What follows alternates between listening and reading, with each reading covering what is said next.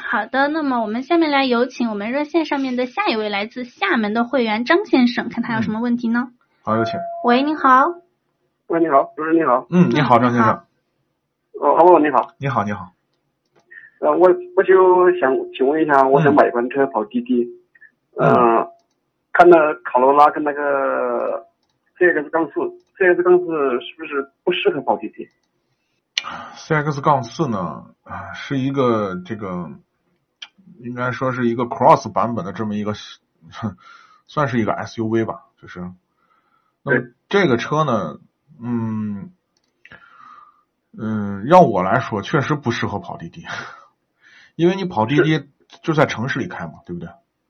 对对，城市里开呢，这个车呢，嗯，你要停停走走，因为你你必须得参与到这个这个这个都市的大部分的这个这个城市道路中去。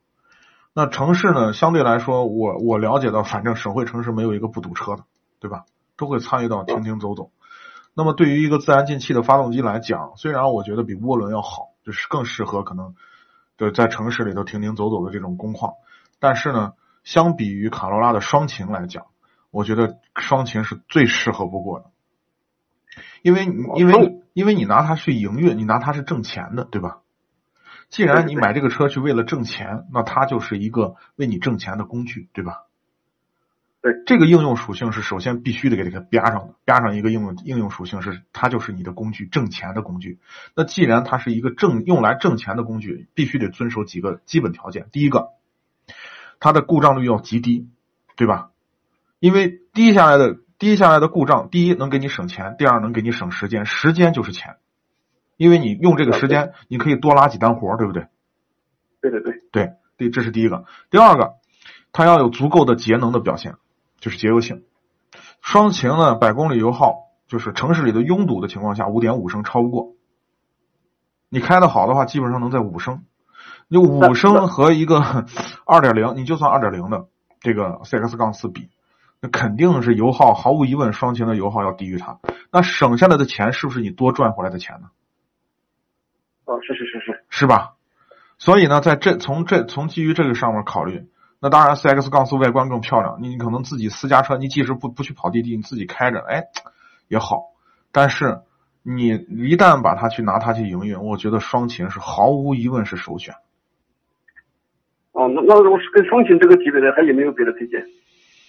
没什么推荐了，就是双擎嘛，卡罗拉双擎或者雷凌双擎。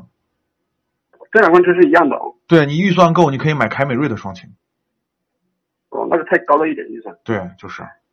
所以哦你知道我去那个你厦门，反正你你到广州那一带啊，你去看啊那跑滴滴的全是双擎。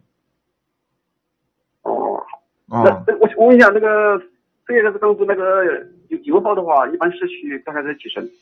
看你脚下怎么开了，看你的行驶的路况堵不堵了。这个车基本上，反正我开啊，就是我脚上比较重，基本上我听大家的反应，基本上就在九升左右，九升左右。我能把它开到十嗯五升。哦，好对，嗯好，好的，好的，好的，那我就看一下卡罗拉跟你即使就是就九升，你就算你有本事开到八升，它一年一百公里能给你节省三升油，一升油现在多少钱？你一年行驶，你跑滴滴肯定公里数不低，对不对？对对你对，最起码得在四万朝上吧？四万你算一算，每百公里能给你省三升油，你算一算，这还是那保刚守才，还有这还是保守估计，对不对？